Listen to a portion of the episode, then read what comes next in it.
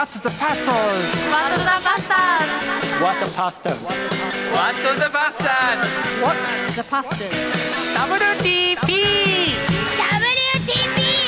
What the what the pastors? はい皆さんこんにちはワットザバスターズ大島重則です4月27日、えー前回までは松谷陽介先生に出てもらいましたがあー今回は久々の準レギュラー豊田信之先生拍手こんにちは、豊田信之です。はいノブさん元気にしてましたか？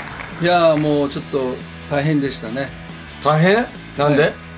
えー3月の半ばに WTP の収録をね、そうそうそう予そうそう定してたけど、来る言うてくれてたからはい。ね、その前の週に発熱しまして、はい、で検査をしたら、うん。あの陽性でした。何が？何になったの？コロナに。ほんまに4日間ね、うん。高熱が続いて、はい。で前聞いてたのは、ね、熱が出てるってことは、うん。さ体内が戦ってくれてるから、これで頑張れば抗体ができると思って、で薬飲まないでコロナになったのに？解熱剤飲まないでもう高温高熱にうなされててずっと。高温のままやったらなんかどんどん抗体が、強くなっていってうん。でもう今度ねこの苦しみを経たらさもうコロナにかからないと思ってさはい。で薬処方されたもん飲めへんとさはい。もう頑張っててんけどうちの奥さんがさ、そんなんしても交代できへんって言われて。俺のあの苦悩の3日間返せってえやっぱコロナ辛かったですか？まあ僕は多分軽症の方やと思うね。うん。熱が出た後は別に特に喉も痛くなかったし、うん。咳も出なかったんで、うん。だからもう普通に家でデスクワークしてました。あじゃあえでもそれでも隔離の期間って何10日間ね。10日。家族は7日間？えー、それでもう教会は？教会はその土曜日に熱が出て、うん。夜中に。うん。でこれやばいと思って、うん。もう自分の寝室から出てさ、うん。リビングでちょっと横になって、うん。で熱測ったら8度7分ぐらい。うんでこれはもう絶対次の日無理やと思って、で朝の5時ぐらいか6時に教会のスタッフに連絡して。朝5時にいきなりノブさんの。まああのメッセンジャーでね。あメッセンジャーでね。うんでちょっと発熱したから、うん。教会今日行けへんから、うん。どうしようって言ったら、うん。あの映像を録画してくださいって。8度7分ある言うとんねんと。映像を録画したやつを流しましょうかってはいはいはいはいはい。で俺としてはもうど ええみたいな感じやったけど分か分かったっつって。うん。で第一礼拝が9時からね。ちょっと待って今連絡したの5時やったっけ？6時やった5時か6時に、うん。まあ、メッセンジャーでスタッフの人に2人一緒に、まあ、3人でもう一回スタッフがいるんだけど、いやもう発熱してちょっと礼拝行かれへんっていうのは6時に、うん6時6時や、はい。もう始まるのが10時やのに。あ9時。9時やのに、うん。3時間。そう。うんで最初ズームでうん。配信しようかなっていう話になってんけど、うん。まあ、ズームでちょっと不安定なうんうん。とこあるから、うん。やっぱりちゃんと録画をしてうん。それを流す方が安全やってことになって、でその時の体温は？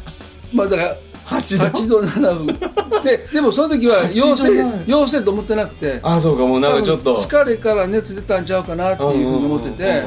だから僕もまあ割と気軽に、うん。まあ、いけると思うわって、まあ、6時から9時の間に、うん。まあ、1時間録画するから8時うん。に収録開始しないといけないんだけど、まあ、この2時間で直すわみたいな。こう汗かいてうん。水飲んで。うん。でまあとりあえず、まあ、服も着替えてさうんうんシャツ着て。画面に耐えうる顔にせなあかんし。ほんで録画で、うん。まあ、机にビデオカメラ置いて、で収録した。うん。で撮りに来てもらって。あでも説教はできてるから。うん、そうメッセージで原稿があるから、言言語はできてるから。うんそううん。う。んだからもう語るだけやから,、うん。だからもう45分ぐらい、うん。まあ、ちょっと話すわって言って、うん。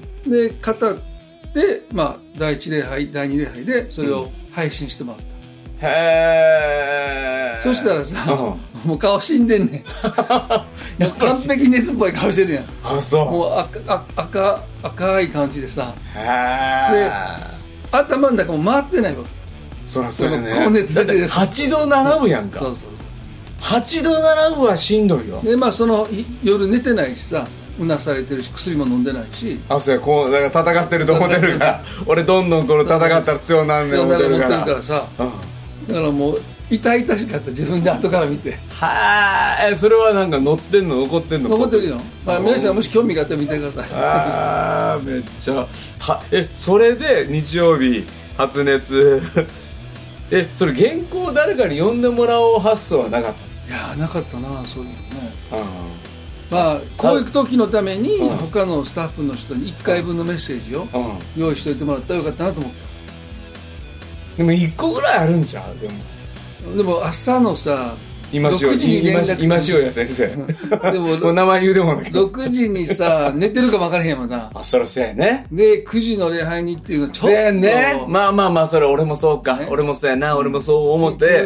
今から2時間後お前頼むわ。持ってる、持ってるやつ1本あるやんかって。言うのはちょっとそうそうそう。心苦しいもんね。そう。確かにな。だからそれやったらもうちょっと我慢して録画しようかっていうふうになって。でもさ机に置いてるからカメラを、アップやね顔が。で弱ってるのもアップで多めに見えるし。汗かいてるのも見てる。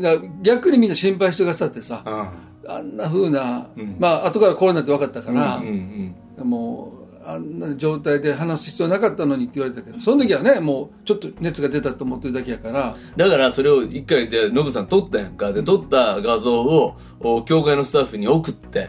あ取りに行ってもらってね。撮りに来ても、カメラ。ああだゆ撮りに来てもらった。うんあのカリブさんっていうね。ああああ教会のスタッフの人。もう一人ね。ええ。でじゃあそのカメラ前で喋った。そでそしてまだコロナって分かってへんだよね。う分かってない。それが日曜日やからね。で月曜日にうん。PCR 受けてコロナ。でもうだカレブさんも もうノブさんの飛沫浴びまくって。いや浴びて浴びて。まあもう あ見てないのそれは。マスクして入って渡しただけ。あああ取りに来てもらったっていうのは USB かなんか分からんけどそれを渡しただけ。まあ機材と一緒に入って。ああそうかそうかそうか。へえでそれを教会のスクリーンにそうそう。映し出して。そうやね、まあ、で YouTube にも残ってますけでど賛美は賛美でして。画像は画像でみんな見て。うわ弱ってはるわ思ってみんな。みんなで。思って。ほんで月曜日に PCR で陽性って分かって、うん。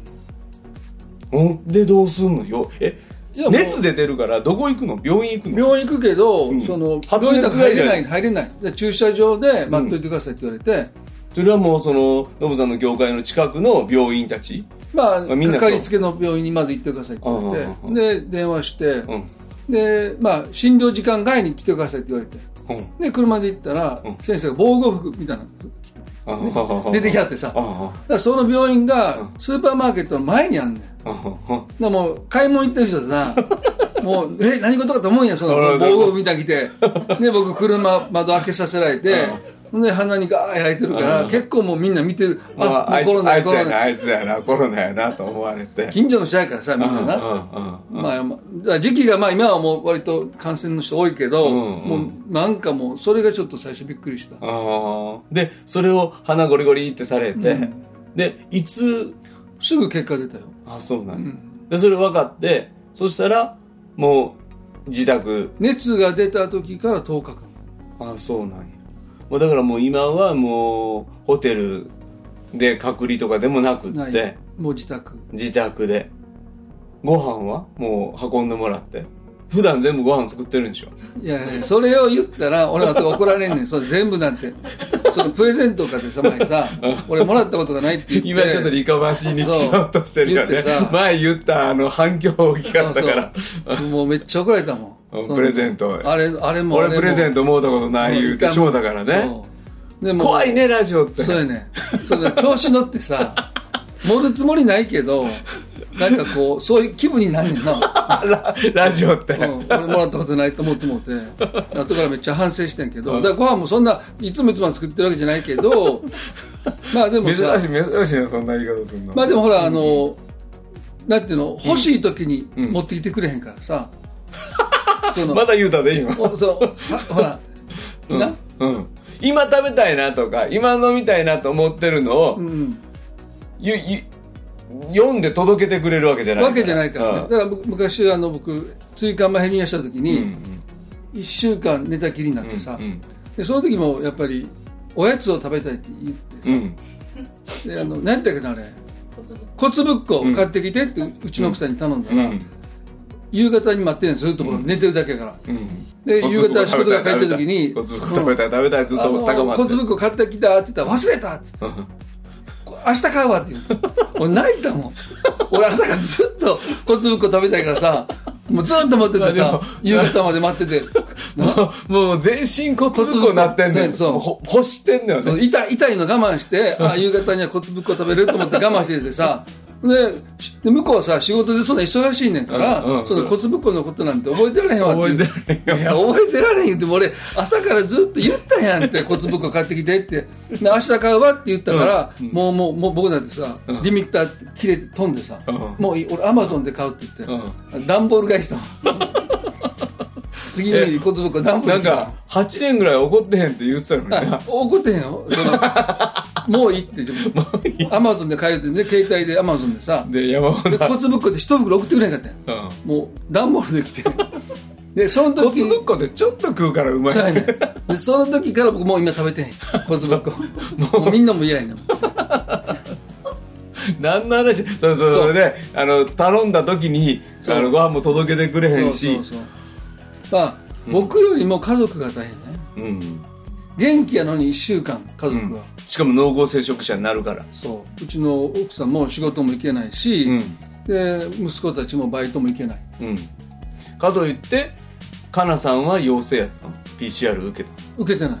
あ受けへんままもうだからもうそうなるともうみ濃厚接触者みなし陽性扱いみたいになってしまそうそうそう。ああなるほど。発熱しないと PCR させてくれないって言ってたからだからまあ熱測って、で結局まあ僕も部屋から出ないやん、もう出る時手袋してマスクしてって言って、ででも家族は元気やのにうん。外に出れなかったから、そっちの方がしんどいんちゃなほんまやね、うん。それともうみんなで陽性や言って確認して、うん。なんかみんなでご飯食べれた方がいい、まあ、逆にね。あまあでもだから僕が部屋から出たらお父さんメンタル的に大丈夫って息子が聞くからなんでって、うん。いやこんなにおいらに迷惑かけてんねんから メンタルやられてるやろって言っていや俺全然そんなこと考えてなかったごめんって言ったぐらいからまあそれ聞いてああめっちゃ迷惑かけてるなと思って。最初何を言ってるの？いやめっちゃ気遣ってくれてると思ってさ、ね。体じゃなくてメンタルも大丈夫かって言うからいや全然平気やでって。いやそれみたいな。俺らをこんなに苦しめて メンタルやられてるや一週間ろ俺らを閉じ込めやがってみたいな。めっちゃおもろいねその息子、なんやみたいな話だけど。えでも次の日曜日もあかんでしょそしたら。次の日曜日も、うん。まあ僕の知り合いの牧師うんうんうん。に頼んであ急遽来てもらって。うんまあ今ちょっとほらコロナやし、うん。あんまりそういううん。移動もさ、うん。しにくいから、うんまあ、映像送ってもらった。うーん。言うてくれたら送るのに。なあ。そうやん。そうやんな。まあそうやん。多分その時さもう頭回ってない。うん。でだってもう熱出て熱4日間下がらへんかったから。あそうやね。だからで薬飲めへんかった日月火水水曜日ぐらいまで熱なってたから。なってたから。うんかわいそう。ラジコでラジオずっと聞いてたもん。あもう WTV 聞くの忘れた。言わんでええのそういうの。WTV ずっと聞いてた言うても ええぐらいやのに。でもラジコ聞いたけど、うん。この番組面白いわ。一般のラジオの番組よりも。おおでそれは思った。ええまあ深いしさ、うんうん。もういや結構一般のラジオ聞きながら、うん。なんかあ WTV やっぱおもろいわと思ってえー、そんなことを言うてくださるノブさん、えー、じゃあ番組ちょっとおお便り来てるのでどんどん読んでいきましょうかね。えー、っと誰からいこうかな。感想。えー、本郷台。キリスト教会でサーフィンミニストリーのリーダーをしている KK と申します。昨年まで医療業界で働いていましたが、神様からの飯があり、宣教師になることを決意し、仕事を辞め、来年からオーストラリアに学びに行く予定です。大島先生と浅田先生の対談を聞き、熱いパッションをもらいました。これからも熱い思いを持ったクリス日本人クリスチャンが世界に向けて宣教する時代ですね。ジーザスからもらった炎を絶やさずに宣教に行くつもりです。オーストラリア行ってきます。という、サーフィン ministry。ノブさんサーフィンしたことある？したよ高校の時。どこでよ？和歌山の磯の海ないやんか。和歌山和歌山。青山まで行って、あの電車で行ってたの。サーフィンしに、うん。ボードは？か借りんのか？持ってえ？持ってた自分の、あそう。うん、あの「ファインっていう雑誌がうん、創刊されたうん。時、僕高校生だった知らんもんファインって雑誌をもうないんかな？サーフィンのサーフィンとファッションの雑誌うんへえまあそのおしゃれば雑誌があったっていうことでね、はい。えー、ウェブネームともさん40代。こんにちは。番組へのお便り初めてですが、毎回楽しく聞いています。えー今回のゲスト、松谷陽介先生と聞き、おうこの前の回の松谷陽介先生だと聞いて、あ、そっか、なんか案内したのかな。実は収録当日、先に、お私が勤務するキリスト教学校を訪問してくださった。これから WTP の収録なんです。と伺いました。WTP でお話聞けることを期待しています。大島先生もここ毎年6月に校内の講演会でお話をいただいて、お今年も、あー、わかった。JCFN 主人の妻もよろしくとのことです。岡田先生ですね。ああ僕知ってる？ああの ?ICU 高校？そうそうそう、あのグリコ？あそうそうそうそうそう。帰国者の時におはいはいはい会いした、めっちゃイケメンの先生ですよ。うんうん。この先対面で生、会ってないけどこの先生めっちゃいいですよ。そうなんへうん。ICU 高校で、まあ、いい聖書の先生してる。えうん。であそうか奥様がそうその JC そう、ちーちゃんって言ってね、はいはいはい JCFN の主事やってて。そうそう奥様と最初そうつあの連絡取り合ったんかなそう。でね、この人がね、キリ ICU 高校の毎年5 6月ぐらいかな、高校1年生対象のうん。90分くれるんですよ。へえ。で、キリスト教の、なんていうの、もう創世記から黙示録までうわーって喋りまくるっていう。それは講演会？講演会。で、終わった後の質疑応答あるんですけど、あなんか言うとったなその質問が良かったってそうなんですよ。生徒のそうそう、ICU 高校でね、大体ね、き高校行ってね、質問ありますか？シーンなんですけど、ガーって手挙げるんですよ。いや、神いないいないと思いますとか言って平気で言うし、みんな。めっちゃおもろいですよ。まあ、ここもぜひ、岡田智先生、ノブさんも呼んでみてください。えー他にも行きましょうかね。えーペン、ウェブネーム、ルリコ上原。はじめまして、上原瑠璃子と申します。昨日初めて拝聴しました。ありがとうございます。これからも楽しみにしております。感謝いっぱいです。うわ、嬉しい。こうやってすぐにね、聞いてすぐ連絡くださる方も嬉しいですね。えー、オッシーさん。お、西名早苗先生のお話は涙なしで聞くことはできませんでした。主人が亡くなり、がむしゃらに仕事をしていて、ハワイの友人から福音を聞き救われ、受精後甲状腺がんの手術後3度の悪性リンパ腫転移。今月、アイソトープ治療で入院です。放射線の飲み薬がうまく体に合えばいいんですが、ダメなら他の治療方法です。生かされている不思議と将来はわからない状況ですが、それでも生きる。やもめの私は救われる。ずっと前から守られて、責任は神様が引き受けてくださることに、西名先生のお話から励まされました。ありがとうございます。っていうので、西名先生の回聞きました？うん聞かせていただきましたどうでした？いやまあ僕もね喪失の体験をして。まあでも子供が親を亡くすのとさ。伴侶を亡くすのはやっぱり違うなっていう悲しみの形というかさ、人をね家族を亡くしてるけど、うん。その立場によってさ、うん。まあ全然やっぱ違うなっていうのはね聞きながら、ほんまあだから母親がまあそういう思いやったろうなと思う、ああ早苗先生のような気持ちでうんお母さんがいたんやろうなっていうのをね。ほんまやね。だから母もやっぱり父のことを話さなかったしずっと。あそうか。で映画あるやん。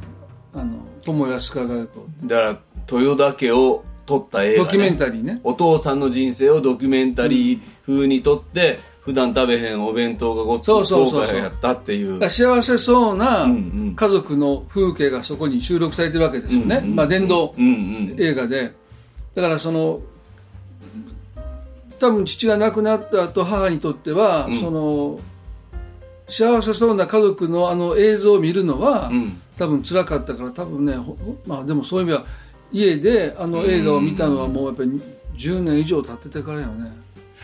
そっかだからもしね自分の伴侶が先に天に行ったってなったら例えばもうそこ行くだけで一緒にここ来たなって思うだけで、ずーっと全部がうわー蘇るじゃないですか、そういうなんていうのかな喪失した体験ってどうやったらケアされんの？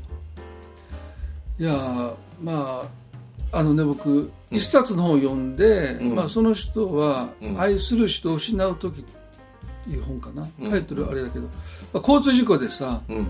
えっと、相手のドライバーが飲酒運転ではいはいで中央分離帯を、まあ、飛び越えうん。て正面衝突して、奥さんとお母さんと娘さん3人を一度で亡くしたんかな、でまあ彼がその苦悩をうん。こうずっと書いてるねんけど、うん。涙が出る時はまだ良かったって言って。で涙が枯れた後、うん。まあヒリヒリする痛さに変わっていったってね。泣いてる時はまだなんていうかな、うん。こう湿ってるっていうか心が、うん。でももう涙が出なくなったら、うん。もうヒリヒリしてるから触れるもの全部がこうなんてカビになってるってうん泣いてる時って多分そのモイスチャーっていうか心がこううん。ちょっと潤う、まあ潤うってのは変やけど、うん。だから泣ける力もまだそうそう。残ってる。ね、ただ外の外部とのうん。その刺激が、うん。涙によってちょっとコーティングされる。コーティングされてる。うん。うん。でそのコーティングしてくれてた涙がなくなった時に、うん。そのヒリヒリっていうのがね、まあもう確かにあのもうだからやけどのしたそうそう後のもう乾いていく風が当たっても痛いみたいそな。うそうそうそう痛風みたいなね、うん。もう風もう、うん。うん。多分それは人が喋ってうん。る会話の中にうん。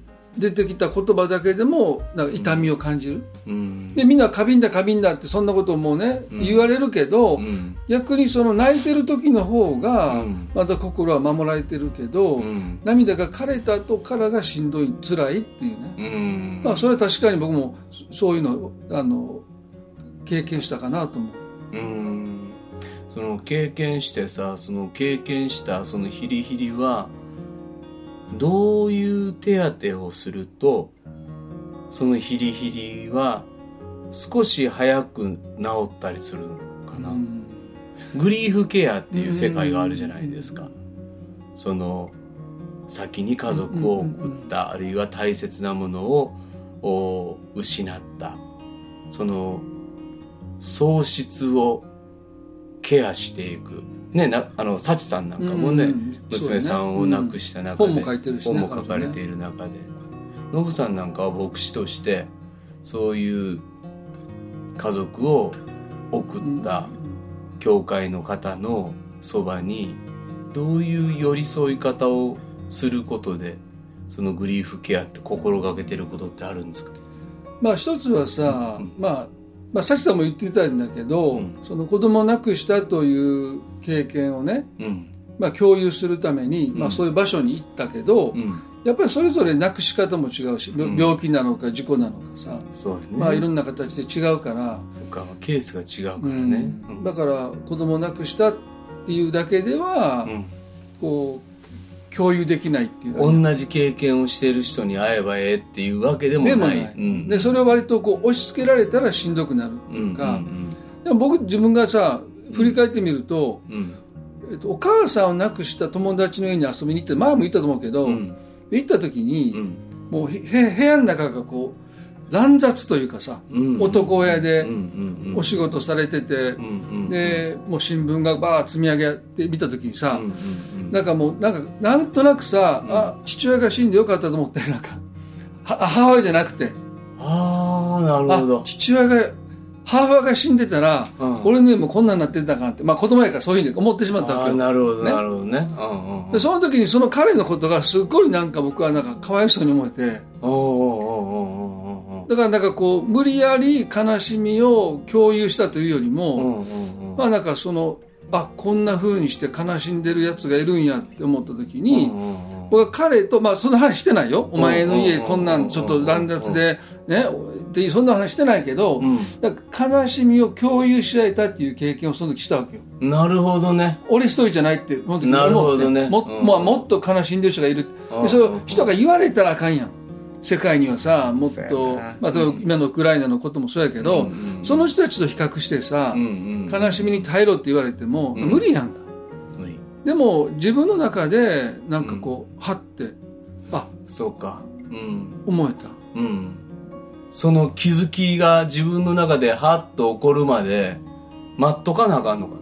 うん多分ね。うん。でそれは神様うのん。助けやと今思うよ。うんうんで最後はやっぱり悲しみの人であったイエス様、うん。うん。そのイエス様が私たちの悲しみとなってくださったというところと、うん。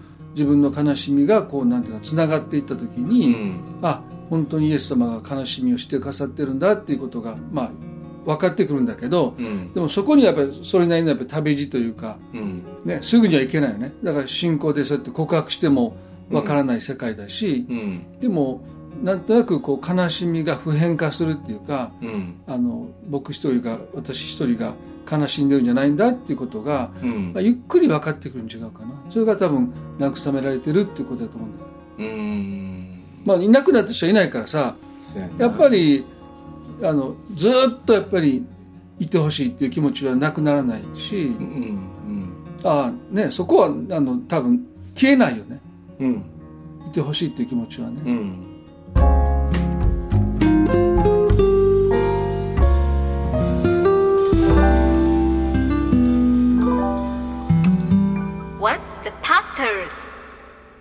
えーと、同じようなですね、こんなあメールも来てます。ウェブネーム、全身恵みのラザロさん。大島先生、早苗先生、こんにちは。今回の2回の WTP、とても聞き入ってしまいました。と言いますのも、僕も幼い頃に父を亡くしたクリスチャンだからです。父の、父は僕が小学5年生の時に亡くなりました。その当時、うちはクリスチャンは一人もいませんでした。亡くなった父の友人がクリスチャンで、その方の勧めで教会に通うようになりました。お父さんのお友達がクリスチャンだった。自己分析をしますと、やはりプレッシャーがかなりあって、その父が亡くなった事実を受け止めきれず、本当の自分、自分の本音を相手に隠そうとする自分になりました。本音で語るのが怖い。本当の自分を見せるのが怖い。その背景には、かわいそうと思われたくないという気持ちが確かにありました。父親が亡くなってかわいそうやねという言葉に対していや俺一生懸命生きてるよ。教会に行っても聖書も読んで勉強も頑張って人間関係も必死にやってそんなかわいそうなことないと思うけど。そうは思っても周りはかわいそうな子と思って接してくるんです。やっぱりあれが辛かったなぁなんて思います。当時僕は5年生で弟は4年生。妹は生まれたばかりの2歳だったと思います。そんな状況で母を困らせられない父のことを言うと母が悲しむしいつまでも前を向けないと思っていましたので自分の本音は誰にも話せませんでした。そんな僕も結婚して父になり何よりもクリスチャンになりました。僕の神様は僕のことをかわいそうとは思いませんでした。同情じゃなくて愛を教えてくれました。そんな神様のもとでのみ本当の自分をさらけ出せるようになりました。僕は神様に愛されて救われました。本当に本当に感謝します。取り留めなくてすみません。えー、早苗先生の回の前のバックナンバーで豊田先生のお父様の回を聞いていたので特に僕の過去のことを思い出しながら聞くことができましたしふ再び向き合う良いきっかけになりました。本当にありがとうございます。だからなんていうのかな。同情されてうん。分かるよって言われてうん。嬉しいこともあるけど、むしろ同情がきつかったわけよね。うん。このラザロさんもねいやだからそんな俺かわいそうやないよと。うん。むしろノブさんのその友達のうん。ああこの子お母さん亡くさはって俺お父さんでよかったなみたいな。お父は怒ってると思うけどな なんで俺やねん。いやいやいやわからん。それでもそこでふっと慰められることって、それは別にその子が同情してくれたわけでは全然いやないじゃないもう全然。怒ると思うそんなこと言ったら、うんうん。お前に何が分かんねん逆にな。うん。お前よう言うなと。バカにしてんのかって多分言われたと思うよ。そんなこと口にしてたら。な、うん。そうやな。で神様はなんかかわいそうやとは思わずに同情じゃなくて愛をくれたっていうのは、ほんまに神様ってなんかどうなんやろね。同情もちろん神様同情同情する同情してくれるよね。うん。うん、あのー大祭司として。うんうんうん。僕らの知らんなんかもうあの辛いことを全部分からへん神じゃないよっていう意味ではいや俺分かるよ。でも俺らの分かるようにはいつも人の分かるように対してはなんか信じられへんことがずっとあるじゃないですか僕らは。お前に何が分かんねんってさっき来るけど、うんうんでイエス様だけは全部分かってくれる。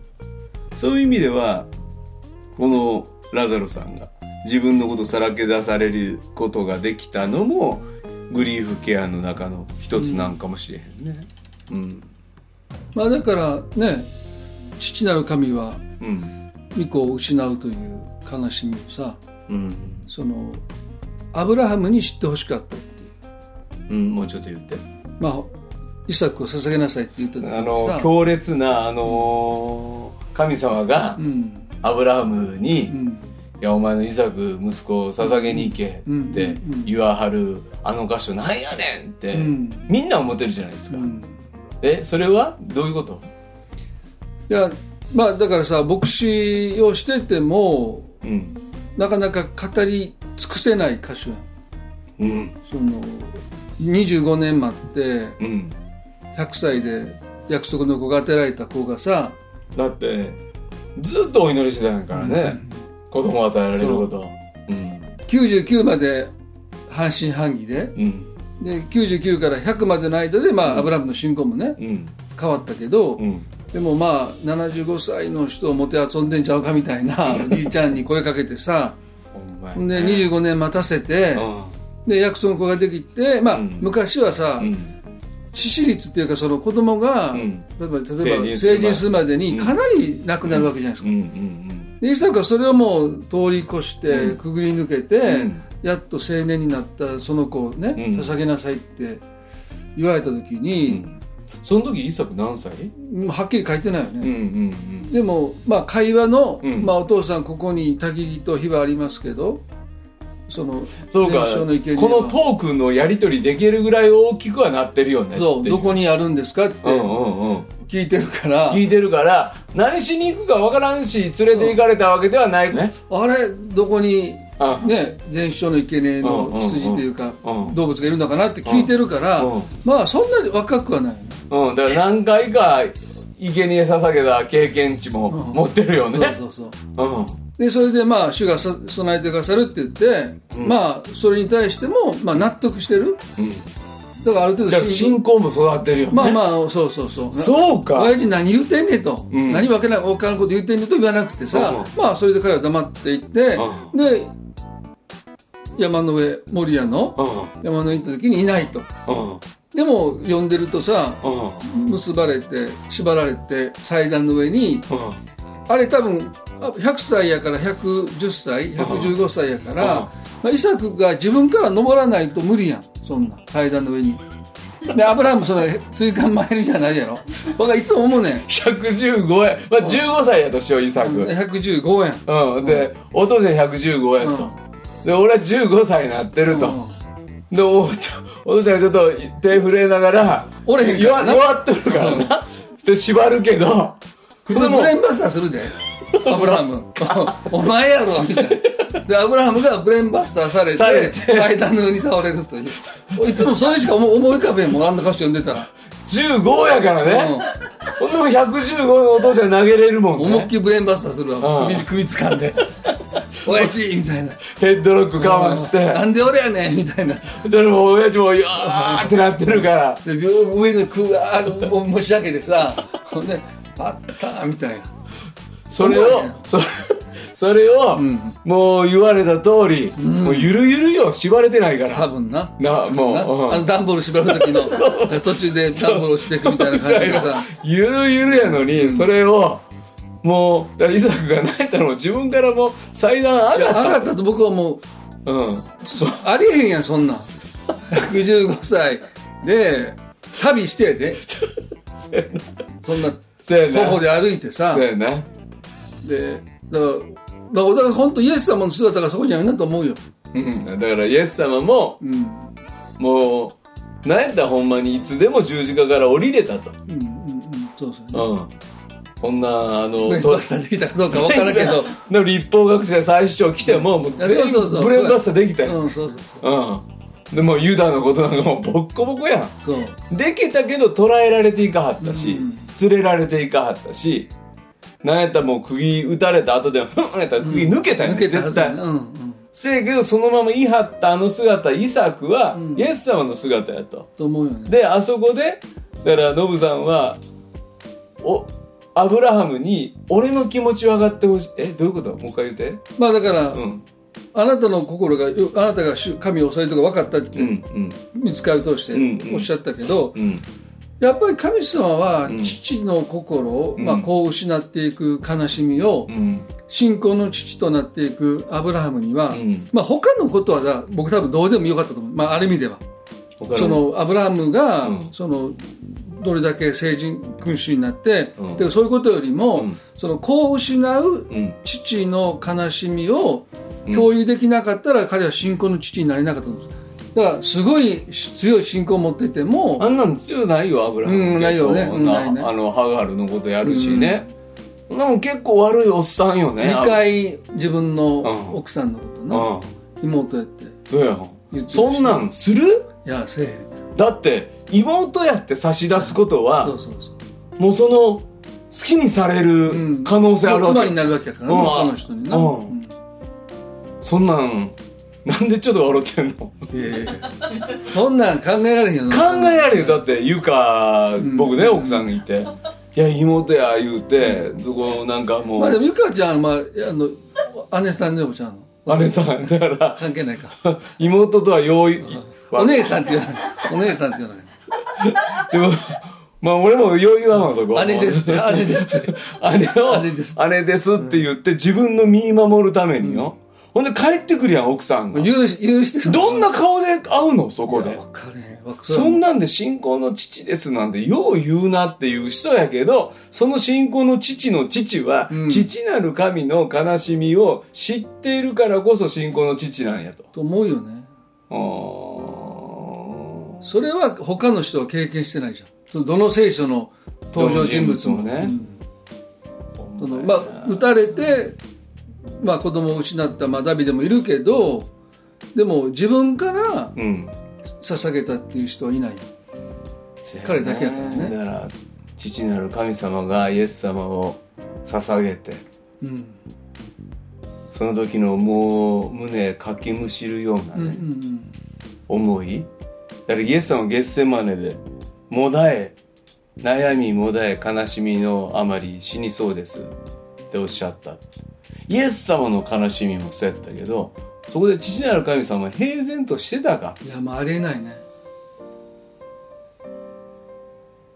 もう十字架向かっていくいよいよで父を見てに委ねますって言った委ねるのはこっちに魂来るわけちゃうやん。読み行くわけやから。その読み行く判断も父に委ねるまで言うこの俺への信頼をしてくれる子をこのまま読み生かす父か俺っていう苦しみを父は悲しま受け止めてくれくださった。まさに子を失う父の悲しみはアブラハムしか知らんかったなっていうのはその通りやし、うん。まあ、確かにねイエス様も十字架で亡くなってくださったけど、うん父が子を失う喪失の悲しみの大きさうんうんっていうのは僕はね語られすぎてないなと思うよね。うん、ほんまやね、受難週があってイースターがあって今日4月27ですけど、いつもキリストの十字架キリストの受難を思うけども父の受難っていうかね、父が苦しまれたことをまあノブさんの今の話ではっと気づいた時にそれもラザロ君とかうん。番組に送ってくださった方々の気づきの一つにね、うん。まあ、ノブさんが友達のうん。家見てちょっと思ったような気づきがスッと癒しに変わっていくような、まあ、そんな回になれたんじゃないかなっていうふうにも思います。あとおもう一つですね。えーっとあったのがヨンキーさん。大島先生と豊田先生こんにちは、えー初めてメールを送ります。私は宮城に住む農業系クリスチャンで仕事をしながら WTP 拝聴しています。WTP を知ったのは昨年の6月頃そこからハマりにはまり仕事中聞き続けてます。だから農業してはるから、うん。あずーっとポッドキャストでね、トラクター乗ったまま聞いてはんのか、おかげでバックナンバーも3週目に突入しているところです。また最近は豊田先生が牧会なさっているニューライフキリスト教会のポッドキャストも聞かせていただいております。そこで豊田先生に質問なのですが豊田先生の説教の中には私が聞く限りまだ昨年の10月頃から最新のまで聞けてませんがえ神の御心という言葉が一度も出てこないように思います。今まで私が言ってる教会や同じグループの先生の説教の中には神の御心はということがよく出てきていて気になったので質問させていただきました。失礼な内容かもしれませんがよろしければ豊田先生のお考えをお聞かせください。ノブさん何？見心見心喋ってないの？なあそれはすごい気がつかなかった自分で。これでもさ、いここの回のあれでは語り尽くされへんよな。一回分あるよでこれは。大きいよな、なら次回に喋る、うん、次回にしようや。オッケー。次回というか俺はなあまあ。なぜ豊田信之牧師が説教において神の御心という言葉を言わないの使わないか。うん、うん。これも豊田信之牧師の牧会者としてのもうなんていうの？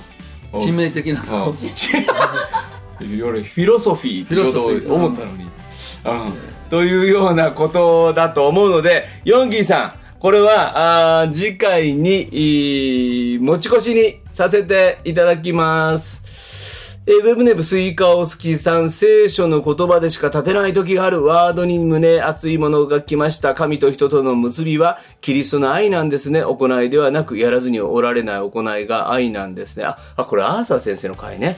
アーサー先生が武道館で話すのも何もかもが原動力がジーザスなんですね。時々、わからんってつぶやきながら聞いてます。面白いな。スイカ好きさん、自由に書いてんな。あ、だからこの番組聞きながら、時々わからん。俺わからん。番組が？そうなん？いや、わからん。どういうことかな。面白いな。うん。